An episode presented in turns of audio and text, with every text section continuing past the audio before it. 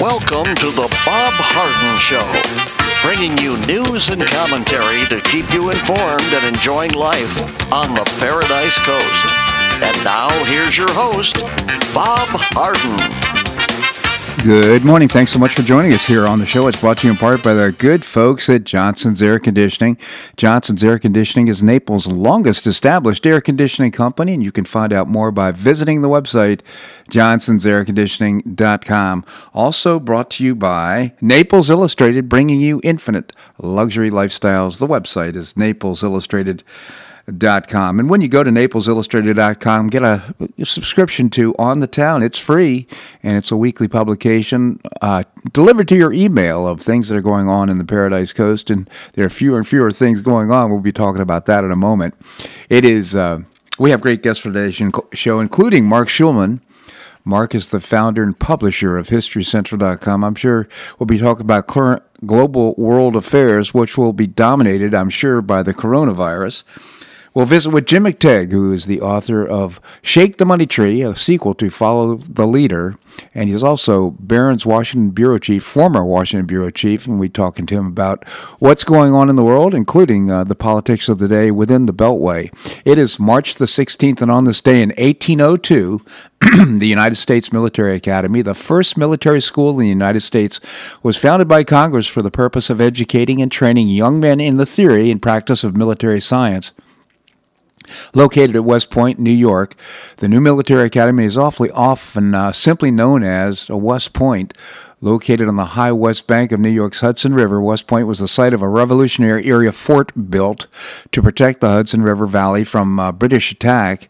In 1780, General Patrick uh, Patriot Benedict Arnold, the commander of the fort, agreed to surrender West Point to the British in exchange for 6,000 pounds. However, the plot was uncovered before it fell into British hands, and Arnold fled into British uh, to the British for protection. Ten years after the establishment of West U.S. Military Academy in 1802, the growing threat of another war with Great Britain resulted in con- congressional action to expand the Academy's f- facilities and increase West Point uh, Corps. Beginning in uh, 1817, the U.S. Military Academy was reorganized by Superintendent Sylvanus Thayer, later known as the father of West Point, and the school became one of the nation's finest sources of civil engineers. During the Mexican American War, West Point graduates filled the leading ranks of the victorious U.S. forces, and with the outbreak of the Civil War, former West Point classmates regretfully lined up against one another in the defense of the uh, native states. In 1870, the first African American cadet was admitted into the U.S. Military Academy, and in 1976, the first female cadets. The Academy is now under the general direction and supervision of the Department of U.S. Army and has enrollment of more than 4,000 students. A real honor to go to one of the military academies, West Point, of course, being the oldest. Well, the news is now consumed by COVID 19, the coronavirus. We're up to 100 cases in Florida and 10 in Collier and Lee counties. U.S. death tolls from the virus now stands at 69. Of course, about half of those deaths have occurred in one nursing home in Seattle. There's evidence of a panic as Whole Foods at Publix, where checkout lines are long and shelves for some uh, items uh, like toilet paper are bare. Uh, toilet paper is the new plywood of the pandemic plywood, of course, being needed during hurricanes. Businesses are making tough decisions about staying open or closing. Artis Naples has canceled performances and they've gone dark for a few weeks at least. I just learned this morning that Gulf Shore Playhouse, where I was former uh, board chairman, has postponed the opening of the Lion in winter. The CDC has recommended uh, across the nation canceling uh, all meetings of 50 or more folks for the next eight weeks. Hopefully, we'll soon see the COVID 19 numbers turn. The curve will turn, so there's uh, more recoveries and fewer people contracting the disease. Uh, that's already beginning to happen in China. It's great to see the public and private sectors innovating and working together to solve this crisis. The president held a terrific meeting in the Rose Garden on Friday. Uh, he had all the people lined up behind him, and he was talking about what they were doing. He mentioned uh, the business leaders, owners of and CEOs of major, for example, Publix and uh, Whole Foods and those types of markets. uh, and uh, was soliciting their support in handling and dealing with the, the crisis on a public private sector uh, basis. The market took off in the final hours of trading, but futures are down this morning. Market ended up nicely on Friday, but uh, it's not looking good for today. Uh, containment measures are now being implemented in the United States and throughout the globe to limit the spread of the coronavirus, but only a vaccine can prevent people from getting sick from the virus. And roughly 35 companies and academic institutions are rushing to create a vaccine, and at least four uh, have tested it on animals. Moderna, a biotech company in Massachusetts, has already shipped the first batches of the COVID 19 vaccine to the U.S. National Institute of, on Allergy and Infectious Diseases. It was said to be ready for human trials in April, but the first patient will receive an experimental dose on Monday, a government official said. The trials will be held at Kaiser Permanente Washington Health Research Institute in Seattle. Testing will involve 45 young, healthy volunteers, and it uses Moderna's uh, vaccine for the experiment, I guess we'd call it. The goal of the trial is to make sure that the vaccines show no worrisome side effects before researchers begin larger tests participants can get infected from the shots, can't get infected from the shots. The speed uh, in getting the, to uh, this part of the process was assisted by scientists in China. So it was all also assisted by uh, knowledge that the flu is generally considered the biggest pandemic risk, and scientists have been working on a prototype uh, pathogens following the SARS and MERS uh, epidemics in previous years. Clinical trials uh, are a lengthy process, and it'll take more than a year and a half really to get this uh, it can go to the public. Even if the initial safety tests go well, you're talking about a year to a year and a half before any vaccine could be ready for widespread use, according to Dr. Anthony Fauci. We've heard a lot from him, director of NIH's uh, National Institutes of Allergy and Infectious Diseases. That still would be a record setting pace, but manufacturers know the weight required because it's uh, taken additional studies of thousands of people to tell if a vaccine truly protects and does not harm is hard for a frightening, frightened public. Well, the Federal Reserve took action on Sunday, slashed interest rates. By the way, you don't hear this happening on Sundays, but it did. Uh, by a full percentage point to near zero and said it would be by $700 billion in Treasury securities, an aggressive step to insulate the U.S. economy from the coronavirus pandemic uh, the coronavirus outbreak has harmed communities and disrupted economic activity in many countries, including the United States, the Fed Open Market chairman said. The Federal Reserve is prepared to use its full range of tools to support the flow of credit to households and businesses. The benchmark Fed uh, rate is now at a range of 0 to 0.25%, down from a range of 1 to 1.25%. The cut essentially brings the nation's interest rates to zero, something the president has repeatedly pressed over the past year. The historically low interest rates, uh, which have been at this level since 2000, haven't been at this level since 2008 uh, when we had the financial crisis, of course. The Fed also said that it will buy at least $500 billion in Treasury securities and $200 billion in mortgage backed securities over the coming months, a program known as quantitative easing. Earlier this month, Powell announced an emergency 50 basis point cut, so this 1% is just on top of that as well. So the Fed doing what it can and put a smile on the president's face, and uh, but it's not having a positive impact on futures right now because futures are down. Did you see the debate last night? The CNN debate was held without a live audience and moved to Washington, D.C. due to the coronavirus pandemic. Uh, there were Biden and uh, Sanders were positioned six feet apart from one another in order to do the social distancing thing. Uh, during the questioning, CNN asked 78 year old Bernie Sanders about his recent heart attack, but then skipped over 77 year old Joe Biden's previous brain aneurysms and increasing dementia. That was kind of unbelievable. And it didn't take long, and only took seven minutes into the CNN Democrat debate for Joe Biden to trip over his own tongue. Bernie Sanders wanted to talk up the finer points of Medicare for all, but Joe Biden said the raging coronavirus uh, crisis is too urgent for political divisions and petty politics. Biden's vision largely won out Sunday's uh, debate. uh, held in uh, D.C. studio amid the coronavirus outbreak that is forcing people indoors by the millions. So it was a pretty good strategy on the part of Biden. He says, like, we can't talk about this stuff. We're in crisis. Sanders, of course, wanted to talk about his Medicare for all and the programs that he would bring if he were president of the United States. I think it really gave Biden the edge, uh, but Biden kind of slipped over his own tongue, and Biden was being Biden. It was uh, not, uh, the questions were not pretty uh, particularly penetrating. And while it was interesting to start the beginning of the the debate, I kind of kind of wore on me. I didn't uh, want to watch too much of it after about a half an hour. Anyhow. uh, they did this debate uh, with nobody watching and uh, with nobody in, in the room, which kind of changed the whole mood of the of the process. Also, so, uh, this segment of the show brought to you by the good folks at Johnson's Air Conditioning, Naples' longest established air conditioning company. Visit johnsonsairconditioning.com.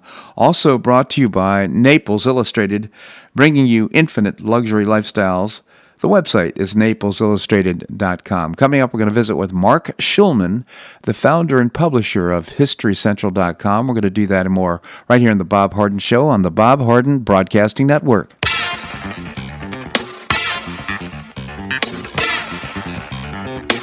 Stay tuned for more of The Bob Harden Show here on the Bob Harden Broadcasting Network.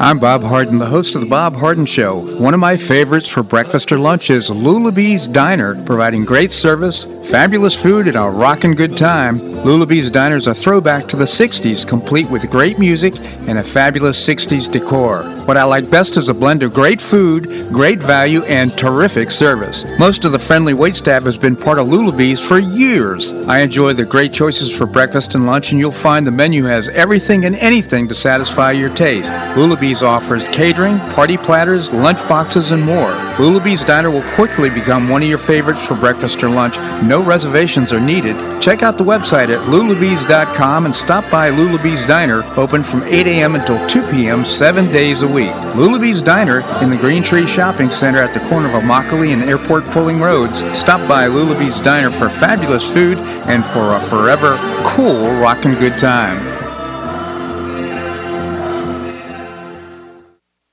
Gulf Shore Playhouse, devoted to creating professional New York style theater at its very best and at affordable prices, presents the Florida premiere of The Lion in Winter, running from March 28th through April the 19th, with preview performances on March 26th and 27th. Two legendary lovers fight a battle of wits over the throne of England. Set during Christmas in 1183, King Henry II and his wife Eleanor of Aquitaine are embroiled in a wickedly amusing battle over which son will inherit the crown. It's a high stakes political game of chess, and the future of England hangs in the balance. This Tony Award winning production went on to become an instant classic. Tickets are selling fast and are available now.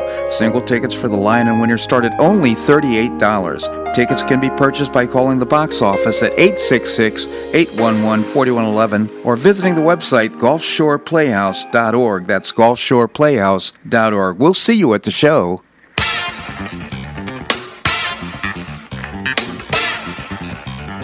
Welcome back to the Bob Harden Show. And now here's your host, Bob Harden. Thanks so much for joining us here on the show. It's brought to you in part by Gulf Shore Playhouse, bringing you professional New York style theater at its very best. You can get tickets now by visiting the website gulfshoreplayhouse.org. I just found out that The Lion in Winter has been postponed, so you can't get tickets for that right now. That's pretty much what's going on around the country, and uh, we're going to be talking about that with Marc Schulman. Marc is the uh, founder and publisher of HistoryCentral.com. He's also written several books, mainly on past presidents, and really very informative and interesting and entertaining. Uh, he's also located in Israel right now. Marc, thank you so much for joining us. Always a pleasure, Bob. Thank you. Wherever I am in the world.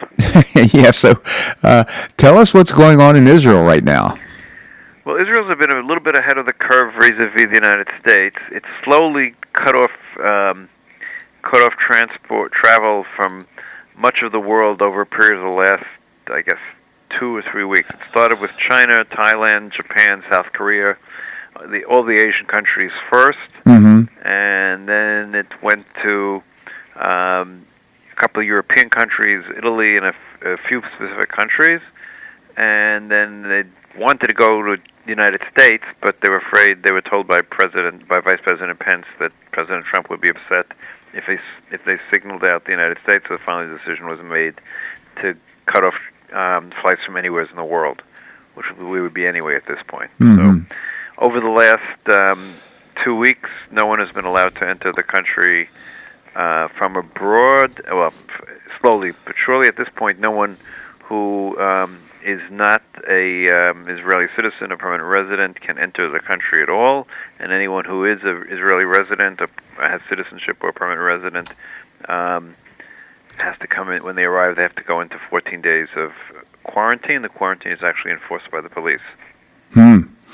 And there are something in the area of I think 38,000 people in quarantine at the moment in the country. So, and well, I There think are now 249 cases. All but two of them, no, no, excuse me, all but one of them, they know the origins, and almost all of them came from people who came from abroad or was in touch with someone from abroad or a tourist who was here and gave it to the tour guide or a worker at the airport. So they've managed to actually, every single time they find someone who has the virus, they then publish a complete list of every place the person has been, and then anyone who's been in any of those places has to en- enter quarantine.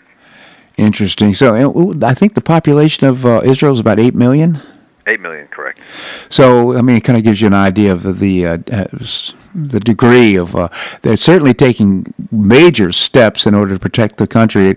Now, uh, it appears that in China, you know, we're you know the major topic of the of the uh, around the globe is coronavirus. China seems to have gotten on the other side of the curve on this. Do I read this correctly? That is more or less correct if we can believe what we're hearing from China. Now, what they did was extreme, don't forget. The 40 million people who lived inside the, the what they call the hot zone of China uh, basically were, were forced to stay in their homes for the last month and a half. Mm-hmm. And outside of those areas, internal transportation all stopped. There was no transportation between Providence, provinces, and everything else, and almost every factory was closed down. So basically, by freezing the population, they managed to get control of the virus. Yeah, and so we're. were- I think the reports are. system in place when the people were suspected of having the virus. They'd be tested and they'd be put it, uh, aside in case they were they were found um, they were found positive, and then if they were found positive, they were put into a hospital. Uh, they were isolated. Uh, they were not allowed to go back to their families because one of the things they discovered was that if you put someone together with their family, their family is the first ones to get going to get infected. Sure. Um, so they did extreme measures that is hard to believe any Western country can do. Um, if they had done them in the first week, uh, there would have been, um, you know, no no major impact in the world. If they had done it a week later, there'd probably be ten times as many dead. Yeah. So, Yeah, so anyway, the, the point is that they that through these extreme measures, apparently they're seeing more recoveries, fewer new cases, uh, so indicating that perhaps the uh, the coronavirus is not engaged as much, or, or is, the uh, threat is waning in China. That's good news. That I think gives hope to all countries that uh, take positive actions. right. The the two two problems we have with that is a, it's not at all clear that people can't get it a second time. There's Right. a lot of disputes in the scientific community right now of whether they can or cannot, and also there are some stories at this point that it permanently impacts your lung function. Yes, I've read that as well. So those are two very disturbing facts. And three, I mean, no one is doing what China is doing. I mean, except maybe Singapore did what China was doing, hmm and Taiwan didn't have very many cases. So the United States, we're way out of control at this point. So comment on this, uh, if you would, Marc. Uh, I read that the average age of the person who's dying, and of course in Italy, and Italy is of course has got a real serious problem. The average age is 81. It seems that this virus is settling in on older folks as opposed to younger and healthy people. Generally speaking, yes. I mean, don't forget, the older you are, the more susceptible you are. Don't forget, the, the way this virus kills you is basically a form of pneumonia. Mm-hmm. On the other hand, the reports out of France are that 50% of the people in the ICUs are under 50. So Hmm. we don't know. The big, the big fear amongst uh, doctors who I've spoken to is the fact that the virus can also mutate. Mutate and to what? Have known to sort of mutate to keep themselves going, and so that's part of the part of the great fear. When you say mutate, are you suggesting that they, can go into another form of disease or virus, or uh, no? They just change how they act. So, in other words, the same way that they they they're more susceptible to this, they can change in certain ways and be even more deadly or less deadly. And they change. That, that's what sort of happens the virus that mutates. So it it changes its behavior to some extent. So what's interesting to me also is I, have uh, saw uh, there's I think about 127 countries where uh, there have been infections of uh, the coronavirus.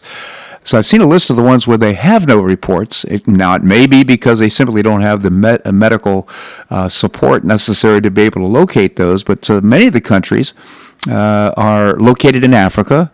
one of them is what is the country that is a kind of a sorry, I'm operating from memory, but the point being is that it, appears that it may be uh, more aggressive with people with uh, or, uh, Asian descent as opposed to those with African descent. There is no real way of knowing that, to be quite honest with you. I mean, don't forget, it's a question also of trade and how you know how it spread. Mm-hmm. So, best of our knowledge is it spread from China to Iran and then it ran into the United States by somebody, and we're not sure some other ways, and of course Iran and I think from China to Italy. So I don't know. I mean, the question is how much. Um, there have been a couple of cases now in Africa that we know of. Again, we don't really know some of these statistics. So, for instance, Russia claims it only has two cases. However, two Russian tourists in Israel were discovered having the virus. So, what are the chances that if two Russian tourists had come with the virus, that there aren't more than two people in all of Russia. Right. And same with Turkey. They're not they're not reporting any anything. So Syria claims that no viruses in Syria. However, 16 Syrians who came to Kuwait or Qatar, I forgot which one, all have the virus. So yeah, we really can't trust anyone's figures other than uh, some of the Western democracies, I guess, at this point. yeah. We really don't know. We don't know who who to trust in terms of any of these things. Right. Well, the, the uh, report that I referenced uh, showed that North Korea had no infections. right? so, yeah, yeah I'm not sure we can rely on that. Those are things we really can't. We, we can't trust any of these numbers, and we don't. We won't know um, until you know. We just won't know. I mean, we'll see what happens in the United States. But look, the the problem that exists is that we're waiting a long time. There's a study that came, um, a a survey came out yesterday that only 23% of Americans are willing to stop going to restaurants at the moment. Yeah. Well, That's uh, a big y- mistake. You think it's a, re- a, mistake to go to a restaurant? You're saying? Absolutely. Yeah. Restaurant, it is a mistake right now to go to any place where there are people. Yeah. That's the that's reality. You, you know, I'm, I'm at this point. You know, I I go to a to go into buy foods. I try to go into a, a small food store that's basically empty. Are, you're in Israel right now. Are you? Uh, what's the economic activity like there? As of, I mean, as of, I mean, tourism industry, etc., has been destroyed completely. I actually have a friend who's had a 35-year-old tourism business, t- bringing tourists into the country, and he had a, he had made it through all the terror attacks and everything else. He had to close his business this week. Oh man! Uh, um, but beyond tourism, as of Mon- as of Friday, the schools closed and as of yesterday, all the restaurants, bars, entertainment centers, malls, and all those have closed. They're only open. The restaurants can do takeaway at the moment. Wow. Um, there's talk about going even further. The health ministry wants to go even further and basically force everyone to stay home. The obviously the government is concerned with the economic impact, which already is is tremendous. Yeah. I mean, understand that besides the fact that a lot of people are going to die when this is all done, unfortunately, all over the world, and certainly some in Israel, and certainly a lot in the United States.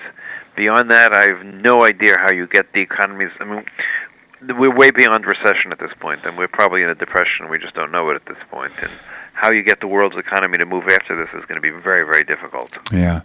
It's so interesting. I'm, I'm uh, board chairman, or was a board chairman for 15 years of a theater that we started. It's a professional theater, and to you know to see the agonizing decisions that need to be made and the financial consequences, it's really disturbing. I can only imagine your friend who owns a travel business and the you know the very difficult decisions he had to make after 35 years. It's and and that's right. No, absolutely. But how you know all these? Think of any restaurant, any bar, any of these type of business, any tourism business, right? Right. Well, think about the the airlines in the United States right now.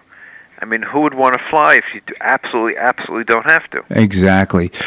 So, Marc, I- we have to let our advertisers get a little bit of their notice for supporting this show. Can you stick around? Absolutely. All right, we're going to have more here on the Bob Harden Show on the uh, Bob Harden Broadcasting Network.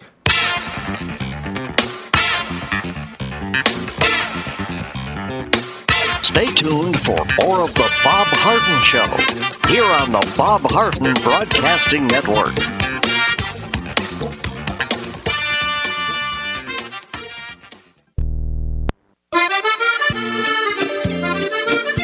Blue Provence Restaurant is a favorite dining destination for many Neapolitans, including Linda and myself. Blue Provence, located in a historic building in the heart of Old Naples at Crayton Cove, offers a mix of French bistro cooking with bold, fresh Floridian flavors. Experience award-winning cuisine at Blue Provence and enjoy one of Florida's most extensive, eclectic, and fun wine cellars. Dining your choice of the popular Eden Bar, the intimate Courtyard Garden, or the beautiful Provencal Caribbean Dining Room. Enjoy a wonderful and memorable evening in a casual and relaxed atmosphere that includes a taste of Provencal hospitality. Blue Provence is open seven days a week all year round. Visit blueprovencenaples.com for reservations, everyday specials, and coming events. That's blueprovencenaples.com or call 261 8239. That's 261 8239. Blue Provence French Restaurant in the heart of Old Naples.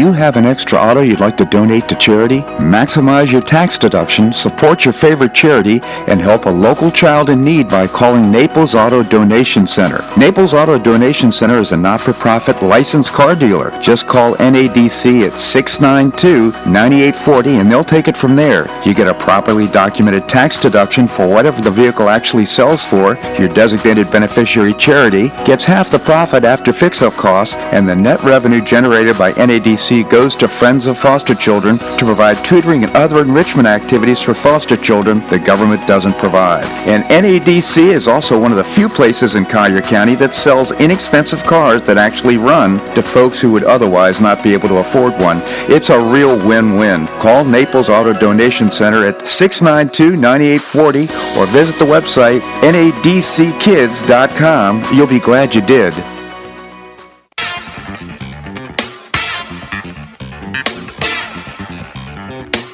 Back to the Bob Harden Show. And now here's your host, Bob Harden. Thanks so much for joining us here on the show. It's brought to you in part by the Foundation for Government Accountability, creating policies and programs to get able bodied folks off of welfare and back to work. It's a moral imperative, and you can find out more by visiting thefga.org. Thefga.org. Coming up, we're going to visit with Jim McTague, the author of Shake the Money Tree. Right now, we continue the conversation with Marc Schulman, the founder and publisher of a terrific multimedia website, HistoryCentral.com.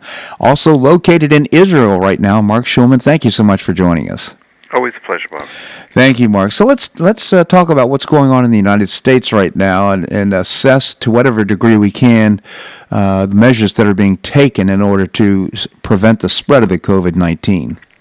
Well, one of the problems right now, as far as I can see, is the fact that it's it, it's unclear. You know, every every every municipality, every area, every state is doing very different things. Mm-hmm. So some states have really taken control. New York State at this point, where has there's been a hotspot, number of hotspots have, as of this as of um, this morning, I think has has closed all the schools in in the tri-state area, New York City, uh, Westchester, Long Island, etc. And New York City is finally ordering all the restaurants and bars, etc., to close. The same thing is happening in Ohio, in Illinois, and in Washington State, Mm-hmm. and in LA. Um, but again, you need the national plan here. You, you know, it's like, what is the plan? What are we doing overall? Uh, clearly, not enough people are being tested, which is a real problem. Mm-hmm. Um, and um, you know, you need to, to find out exactly who who's carrying, who's not. Uh, you need to do things like not what was done at the airports this last these last two days with these tremendous lines. Mean, it looked like an incubator for the virus. You put Yeah. 2,000 people in a room uh, who just came more flights from overseas, and you're assuming you're testing them because you're assuming some of them are carriers. Yeah. What you're well, doing guess is what? Every one of them, and even if they even if they have no fever now, are going to have fever because they just spent six hours together in this one room. It's funny you should mention that, Marc. I had friends that just came back from Europe. Uh, they uh, waited in line for six hours in a closed space with, they said, about 600 people themselves. So, you know, clearly that's just an incubator. That's a, a petri dish for. Right. So this is just terrible federal planning. Yeah. I mean, this is just terrible decision making, terrible planning. Because now you have 600 people. Yeah. And let's say when you started, you only had three of them had had the you know, were carrying the virus. Yeah. But now you have 600 that probably do. Yeah. And they're going to about to go out in the population, and then what? So the question is is uh, that I have is is this seasonal? It would be great if it is. I mean, if in other words, when the warm weather comes, that the that the virus dissipates and goes away. We don't know that yet, do we?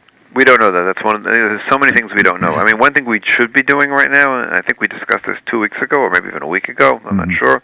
Is the federal government should be uh, ordering thousands of respirators, and look, there's a shortage of of surgical masks everywhere, and they should be be ordering thousands of those, and convincing manufacturers. Most of them are coming from China. Get some some companies to do a Manhattan style project to to build them locally, whatever is necessary. So the president got on the got it. On, I think it was on Sunday at the Rose Garden. He gave a press conference and he listed off all the names of the CEOs that he talked to about respirators, about uh, the food shor- shortage and supplies in, in grocery stores. He went through a long litany of lists of conversations. He's enlisted the support of CEOs in order to help solve this problem. It sounded like a, in my in my view, a very strong private no, public you partnership. You have to be, you have to decide. You, you have president has extraordinary war power powers yeah. in times of national emergency to basically order companies to do things. But why, why order why order them if, if you can uh, elicit or solicit their support and, and get them on board? Can you provide me? Look, uh, can you provide me? I know you make respirators. I need uh, three million respirators. Can you help us out here? They said, Mr. President, we'll do whatever we can. We're right on it. We'll take care of it. Why do you need Why do you need orders? Because it doesn't necessarily work that way. Because it always works that way. It always works best that way. No, it never has. World War II didn't work that way. We turned to private industry, but then we had a board that basically allocated money and and resources to the, the industry to turn out. You know, they went to Maytag, who made made uh, washing machines, and said, "Can you make um, B29s or B17s, whatever they ended up making?" Yeah. And they said, "Sure, we can retool for it. It'll cost X amount of money. Okay, here it is. We need, you know, 100 planes the first month and a thousand six months in." It's not like I go to I go to Maytag and say, "Well, can you help us maybe do this?" No, you have to have specific plans, and you have to have uh, you have to have an order. You know, you have to say, "I want to buy a million, whatever the number it is." Obviously. Well, when you say an order, maybe I'm misinterpreting. When you say an order, you mean you want to have to have a specific request or specific uh, uh, purchase order. I, I, will give you a million dollars. You give me X. I mean, whatever number. Obviously, the numbers okay, aren't right. all right. So you know, you have to you have you have to. Cut, I don't mean you order the company by saying I'm going to order you to do this. No, but you're saying that uh, what you can do is you can say it's a higher priority, it's an, an emergency. Yeah, yeah. Instead of making whatever okay. you're making, but I will buy ten thousand respirators from you if you make them and get them done by. See, so I think we're in violent agreement here. We're just uh, I was misunderstanding the notion, the uh, definition of orders you are using it here. So, right. uh, no, I'm, I'm saying you go to you. Of course, you go to private and you give them orders, but you but you have to have a plan. Yeah. And again, we're, we're falling behind the curve. You know, we discussed this. I said we should. We did this two weeks ago. We had this argument about private versus public, right? So and the government is the only entity, the especially the the national government that can have an overall plan and say, okay, we're a country of 300 million. Uh, we're spread out X, Y, and Z. We're going to need this overall for the country, and we're not going to allow because New York placed the orders first that all the respirators are going to go to New York for the sake of argument, right? Okay. So uh, these are things only the federal government can do. Only the federal government can look out for all of the people of the United States on as best an equal basis as possible. All right, Marc. Well, I, you know, I personally uh, uh, am pretty pleased with the the actions that have been taken nationally and locally. I mean, we have different, uh, gov- for example, rest, some uh, states have closed down restaurants. Some cities have done that. I think it's a, in Nashville or, or one. There's one place where the uh, mayor said you got to close down all the restaurants, and they said, nope, not doing it. yeah, well, they're going to all be going to jail because they can't. They, the mayor has the possibility of doing that. I'm afraid. Yeah. So anyhow, I think I think people have comments. Uh, you know, we're not doing it. We we can't do that. Okay, Yeah. well, that's very nice, but but you so you're going to bury the people who are going to be dead as a result? No, yeah, you're right. So, Marc, before I let you go, I, I do want to just get uh, an update on the elections in Israel because it is a total mess. Sure, it's an absolute total mess. As of um, uh, 20 minutes ago or an hour ago, uh, Benny Gantz, the opposition uh, to Netanyahu, was received the mandate to form the government because he had more people voting in favor of him than not. Uh, to the president. What happens, the way it works, is you go to the, the different parties, meet with the president, and they say who do they think has the greatest chance of, of forming a government. Gantz had more people. It's not at all clear how this is going to end because Netanyahu refuses to step aside and Gantz refuses to go into a government with a man who's been indicted. Netanyahu managed as part of this um, emergency, while all the government ministries are still working, somehow mysteriously the the court system has been closed when he's he was supposed to begin his trial today. So that's an interesting way of uh, doing things. Yeah, it was delayed. It's been deferred for a couple of weeks, as I understand it. Two months for Two the months. moment, but again, it was supposed to have started today. Yeah. And like I said, all of the other government ministries are still operating. Well, you know, in, in Washington D.C., I think the uh, the uh, uh, federal courts have closed down. Criminal uh, justice has closed down in Washington D.C. So that's we're beginning to see that effect here in the United States. Well, absolutely, it's going to it's going to have to happen. Look, we're in, in the United States and all over the world, we're going to have to look at all the sort of places where people meet that are in close quarters, and you can't do anything about it. Yeah. And that's what's going to have to change if we're going to beat this virus. You know, that's those are the issues, and the issue is how fast you're doing it. And so far, the United States has been been Italy-like, unfortunately. Wow. So northern, so we'll have to see. Yeah. Marc Schulman, again, the founder and publisher of HistoryCentral.com. We've certainly talked about a number of issues. We have no solutions at this point, but uh, No, unfortunately, we don't. No. yeah. I, I wish I had a magic wand that can make it all better, but as a friend of mine said to me yesterday morning, she said, I feel like I'm waking up in the middle of a nightmare and it just won't go away. Yeah. Uh, Let God and let go. I guess that's the answer. Marc, I genuinely appreciate your very well informed commentary here on the show. Thank you so much for joining us. Have a pleasure, Bob. Ewan. All right, coming up, we're going to be visiting with uh, Jim McTague. Jim is the author of Follow the Leader. Uh, sequel is uh, Shake the Money Tree. Stories located in Washington, D.C. Great murder mysteries and lots of fun. They're great fun reads. Uh, he's also the former Barron's Washington bureau chief and has great uh, commentary on what's happening nationally. So I look forward to the convers- conversation. We're going to do that and more right here on the Bob Harden Show on the Bob Harden Broadcasting Network.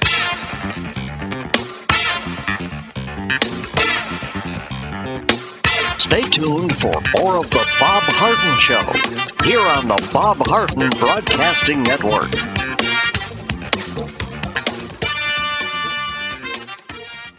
For the best in food and drink as well as great live entertainment, go to the Dog Tooth Sports and Music Bar. Formerly known as Weekend Willie's, the Dog Tooth Sports and Music Bar has terrific new local owners offering a great new upscale decor and a fabulous new menu. Linda and I are weekly regulars to hear live blues, but you can stop by anytime for great food and drink, to watch your favorite sporting event, or to hear great live entertainment five nights a week. The Dog Tooth Sports and Music Bar is located at 5310 Shirley Street, just off Pine Ridge Road, and it's open from 11 a.m. until close every day. Visit the website dogtoothnaples.com or call 431 7004. That's 431 7004. I hope we'll see you there.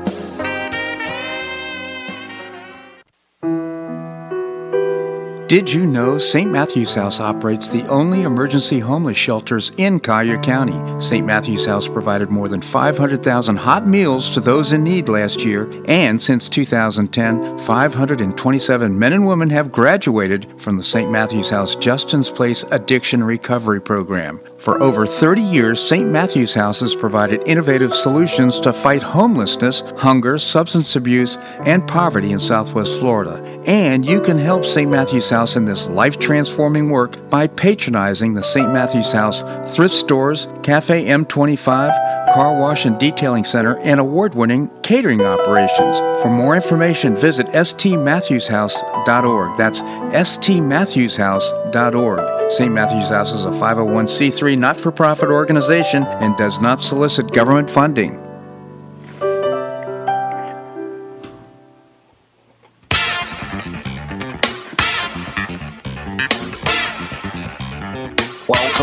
To the Bob Harden Show. And now here's your host, Bob Harden. Thanks so much for joining us here on the show. It's brought to you in part by Gulf Shore Playhouse, bringing you professional New York style theater at its very best. And again, the show's been suspended here for a period of time, but you can get still still get tickets for future shows by visiting the website gulfshoreplayhouse.org. We have with us Jim McTague. Jim is, uh, as I mentioned before the break, uh, former Barron's Washington bureau chief. Uh, he's on top of what's happening around the Beltway. He's also written a couple of great books. His first, uh, Follow the Leader. Uh, second, it's uh, is a sequel to Follow the Leader. It's called Shake the Money Tree. Jim, thank you so much for joining us. Hey, Bob. It's it's wonderful to be on with you. Thank you so much, Jim. And by the way, I, I just want to tell our readers uh, I've read both books.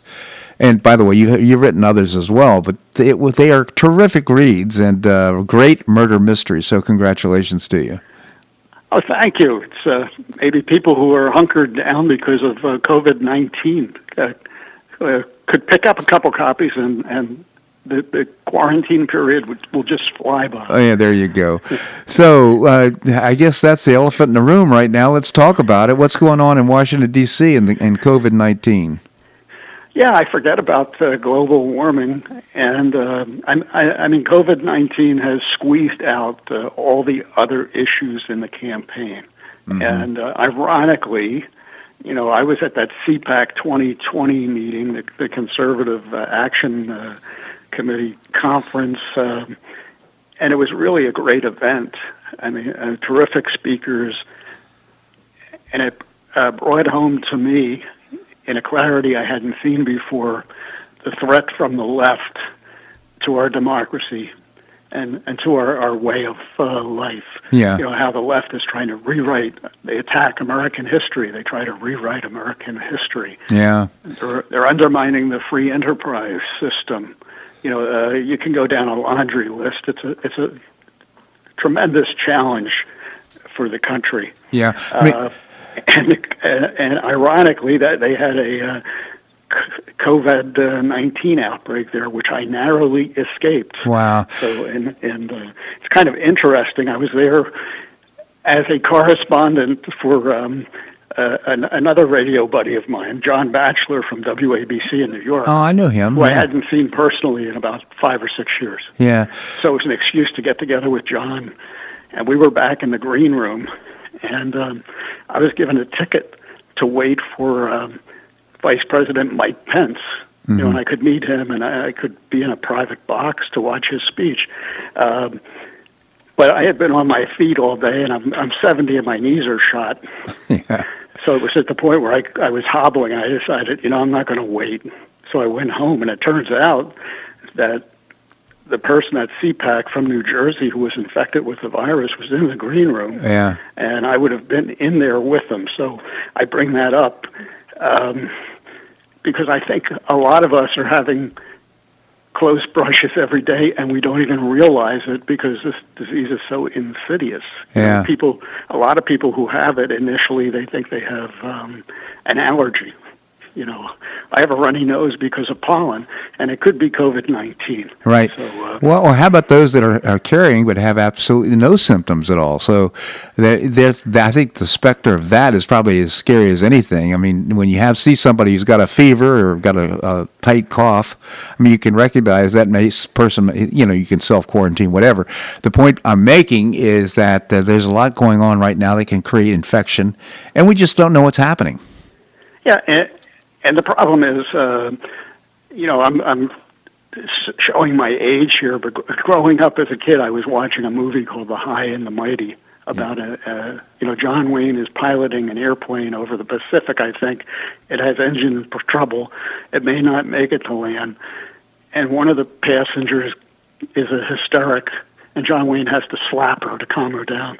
Well, I see a lot of those hysterics out there. I mean, yeah. I, am not trying to minimize the risk from this disease, but uh, you know, you look at uh, uh, the, some of the New York papers today, and hospitals in New Jersey, for example, uh, their drive-through COVID-19 detection clinics are overwhelmed with hypochondriacs. Of course. so, so of uh, course. Uh, so again, you know, there's uh, the caution is warranted, but the, maybe the fear is a little bit outsized at this point. Uh, things will get worse, but the, you know, being a historic doesn't make it better. Well, let me let me tie it back to the point you were making about the conference you attended. You would mentioned, and it just reminds me of Norman Thomas's con- uh, comment when he said uh, the the Socialist Party closed down the uh, his run for presidency, and he said, "Well, I don't we don't need the Socialist Party anymore in the United States because the left."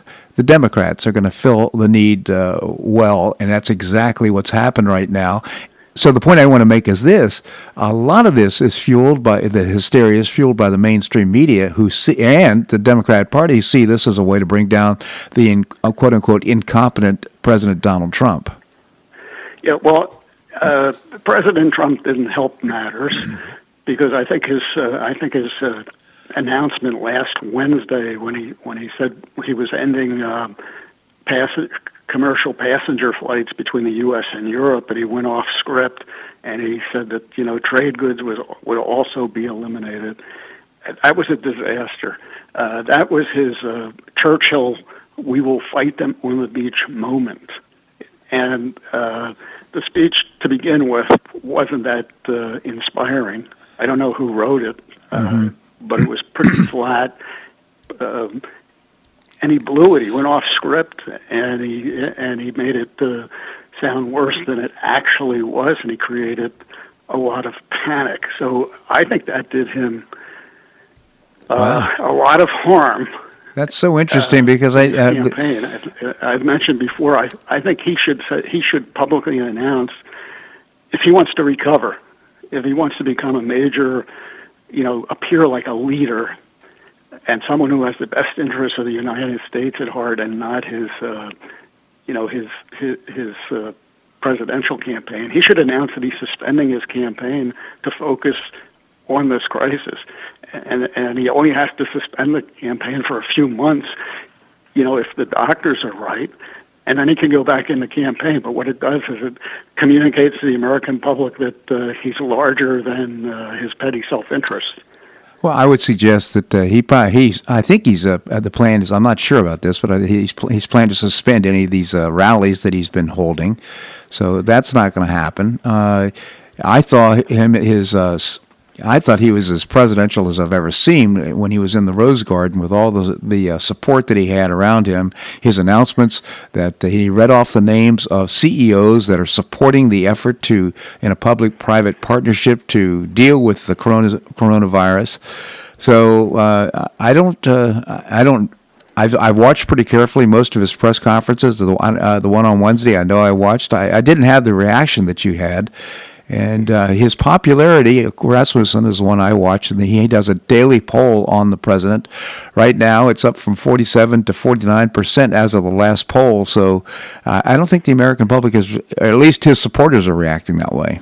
Okay, I see other polls that say that they don't have conf- you know the majority of the country doesn't have confidence in his leadership regarding uh, COVID uh, 19. Wow, that's um, interesting. You know, he can't. He he has to avoid taking a swipe at uh, Biden every chance he can get, even when he's addressing the, the COVID 19 uh, situation. Yeah, uh, I think that that hurts him uh, immensely. Uh, now, what might help him is if Joe Biden picks a woman for vice president who had been one of his uh, competitors uh, during the, the um, primaries, somebody who has already jumped out. It makes absolutely no sense for him to pick, say, an Amy Klobuchar because the Democratic base has rejected her. It makes yeah. no sense to pick Elizabeth Warren. Same reason. Her own state, the Democratic base in Massachusetts, rejected her. Right. So if he picks what I call a wounded animal as a running mate, somebody rejected by the party's base, um, he's tied an anchor around his own neck. Um, and um, I suspect he's going to do that uh, based on what I've seen from his campaign so far. That's so interesting. Do you need to take a, a little break. Can you stick around? I can. All right, we're going to have more here on the Bob Harden Show on the Bob Harden Broadcasting Network.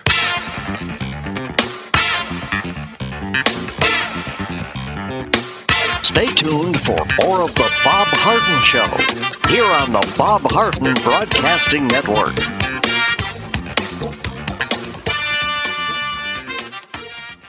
Do you or a family member suffer from chronic pain in your knees, hips, or shoulders? Joint pain can be a nagging and serious problem requiring expert and compassionate care. I know I'm Bob Harden, the host of The Bob Harden Show. Until 2006, I was suffering debilitating pain and deformity in my knees. I couldn't enjoy biking or golf or even sleep without chronic pain as a constant companion. Thanks to Dr. George Markovich and the professional staff at the Institute for Orthopedic Surgery and Sports Medicine, my pain is gone and I'm back to doing the activities I enjoy with no pain. I have a lifestyle I could only imagine imagine prior to knee surgery, and you can too.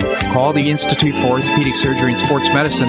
They will thoroughly evaluate your condition, provide personalized, state of the art treatment, and help you relieve your pain and get back to your active lifestyle. At the Institute for Orthopedic Surgery and Sports Medicine, your care will be professionally managed through every phase of your recovery. For an initial consultation, call the Institute for Orthopedic Surgery and Sports Medicine, located off Tamiami Trail in Bonita Springs, at 482 5399. That's 482 5399.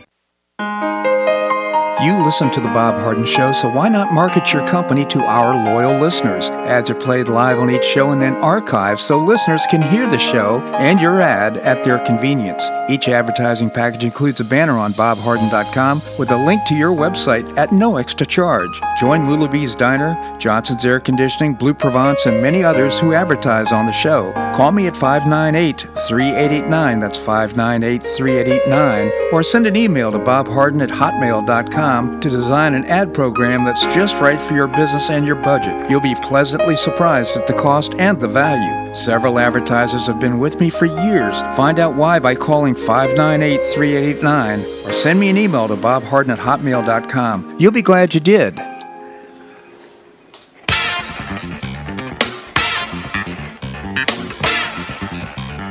Welcome back to the Bob Harden Show. And now here's your host, Bob Harden.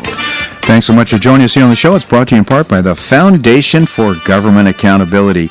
I proudly serve on the board, creating policies and programs to get able bodied folks off of welfare and back to work.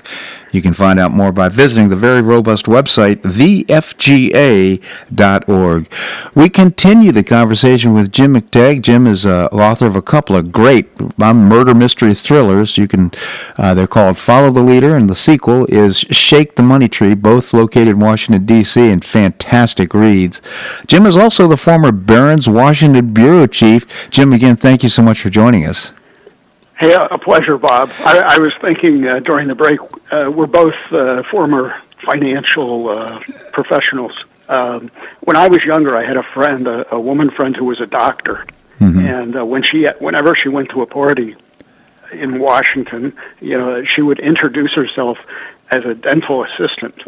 And the reason was she didn't want she wanted to have fun. She didn't want to spend the evening uh, dishing out free yeah. medical advice. Yeah, yeah. How do I get rid of this eczema? Yeah. yeah. so, so uh, That's good. I bring this up because I've been getting phone calls. I'm sure you have too, from panicked people about what should I do with my portfolio. Yeah. I, I had somebody call yesterday asking if, if they should liquidate all their mutual fund holdings and put it into a bank CD. And and of course the Fed has just reduced interest rates to zero. So yeah. what sense does that make? So uh, well, you know that's that's the that's that uh, is the self mutilation to yourself. Yeah. Uh, uh, just pretend you don't have a portfolio for three months because um, you know we're fighting the equivalent of a, a mini World War II. Imagine World War II compacted into uh, three or four months. Hopefully, only three or four months, but even a year. Uh, at the end of World War II, pent up demand exploded. Yeah. You know, and we had we had the growth of the 50s and and, and the 60s. Right. Uh, that was only really derailed by LBJ and Jimmy Carter. So, I think that uh, following this crisis. Uh, probably the largest crisis of a, a lot of people's lifetimes. Mm-hmm. Uh, the economy is going to explode again, and um, you know your stocks will will recover nicely. So your your your suggestion is buy and hold, and absolutely the natural financial uh, uh, natural f- emotional reaction is to capitulate, sell your holdings, and try and you know uh, keep your powder dry. Well, That's the absolute worst thing you can do. Why would you sell? It makes no sense to sell when things are down. And the best thing to do is just not look at it. you know. Now, I, I should say this: if you if your portfolio should uh, uh, correlate or should be uh, re- reflect your willingness to take risk. And if you don't have a portfolio like that, don't don't readjust it right now. But uh, uh, you should have something. You know, if, for example, I'm an older guy, you're an older guy. We shouldn't have all of our money in in, uh, in aggressive stocks. Right, and you know, the only time I would sell and buy here is if uh, I've had a dog and I made the mistake of holding onto it and watching it uh, dive bomb. Uh, at this point, you can you know take that loss and move the money into a, a, Yeah. a beaten up stock that you think may recover faster. That's a than- good point. Than the dog. Yeah, that's Uh, a great you're point. still leaving the money essentially in the market. You're just rebalancing your portfolio to reflect some future optimism. But if you're like many people who have ETFs and mutual funds and so forth, you make sure you certainly have those holdings that reflect your uh, your propensity for risk. But after that's done, just let it ride. Oh, Just hold on to it. Do not try to sell into this kind of a market. Now, futures are down. We had a great day on on uh, Friday. Things ended very well. The market went up over a thousand points in the last couple of hours. Futures right now, we're looking at futures. They're down about a thousand, a little more, but they haven't moved much. What are your thoughts? Well, my thoughts is uh, uh, we don't have a market right now, and so the pricing you see, the low prices are are totally fallacious, uh, and, they only apply to panic sellers. Uh, liquidity has dried up in the market. Mm-hmm. So, uh, and, and the reason is, you know, in a, in a normally function market, you have market make, makers uh, willing to buy the stock at, uh, you know, all levels uh, as the market goes up and down. But when you have a tidal wave of selling, and this happens in, in every big market panic, going back to you know the Black Tuesdays of the uh, late 1980s, Yep. uh, you cannot force uh, market makers to be buyers when they see a tidal wave of panic selling coming. Right. You know what they do is they leave the market, and this has happened this time. The uh, uh, most of the trading now is done by automated machines, but the automated machines are owned by human beings, and they don't want to take a bath, so they shut off the machines. So there are, suddenly there are no buyers for your stock unless uh, you know it's a you know a, a bargain hunter Yeah, who wants a, you know a deep deep discount. That's right. So that's why the prices are going down so uh, radically. Yeah, and you wrote, you wrote a book, uh, Jim. This is why you should just ignore this market, uh, you know, for for maybe a couple months because there is no market. Yeah, yeah, great point. And uh, you wrote a book about uh, high speed trading. Forgot the name of it right now, but it was a great read. Yeah, crapshoot investing. Crapshoot. Was how clueless regulators and, and traders turn the stock market into a casino. Yeah, so and, and it was a, a great read. How much uh, how much impact do you think these high speed traders are having on the market now? Well, I mean, it's. Uh, I was just commenting to somebody. Uh, you know, my book appeared in 2011, so you would think that it was outdated by now. You know, because of changes and improvements in the market, but it isn't outdated Right. because uh, the uh, automatic tra- uh, automated traders have an even greater market share than they did back in 2011. So they have a, a much greater impact uh, on the market. And again, uh, they've turned off their machines. They've left temporarily, and that's why we have these uh, gigantic price swings. Yeah, so I think uh, it's absolutely true. And I think it's exacerbating the movements in the market. While there's a lot of volatility, a lot of it's created because these high speed traders are out in front of the trades, trying to make a penny or two on each trade, and uh, they're they're really just exacerbating the market swings. Well, yeah, like, imagine the market is a 10 story office building, you know, with traders on every floor, and suddenly we have this tidal wave of selling coming. So uh, all the traders on floor 9 to 2 close their doors, and so the market is going from the 10th floor to the first floor. Yeah. I, I, uh, again, it's just, you know, these exaggerated, crazy uh, uh, moments, and, um, you know, I've, I've I don't even look at the stocks anymore, uh, and, and I'm, I, I knew a very successful trader on Wall Street who didn't even have, or he wasn't a trader, he was a long-term investor. He didn't have a PC on his desk. Yeah, that's so interesting. Avoiding the temptation of constantly checking where the market was, and uh, you know, That's, that's a I'm good trying move. to uh, emulate him right now. That's a good move. Jim McTague again, former Barron's Washington bureau chief and author of his latest book, the, Shake the Money Tree. Jim, genuinely appreciate your commentary here on the show. Thanks so much for joining us.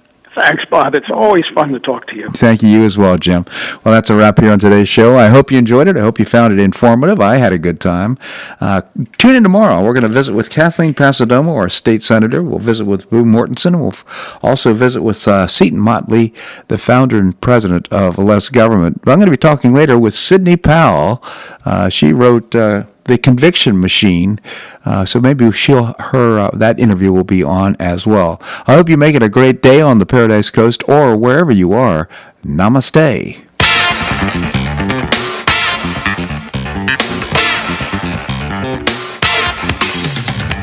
Thanks so much for listening to the Bob Harden Show on the Bob Harden Broadcasting Network.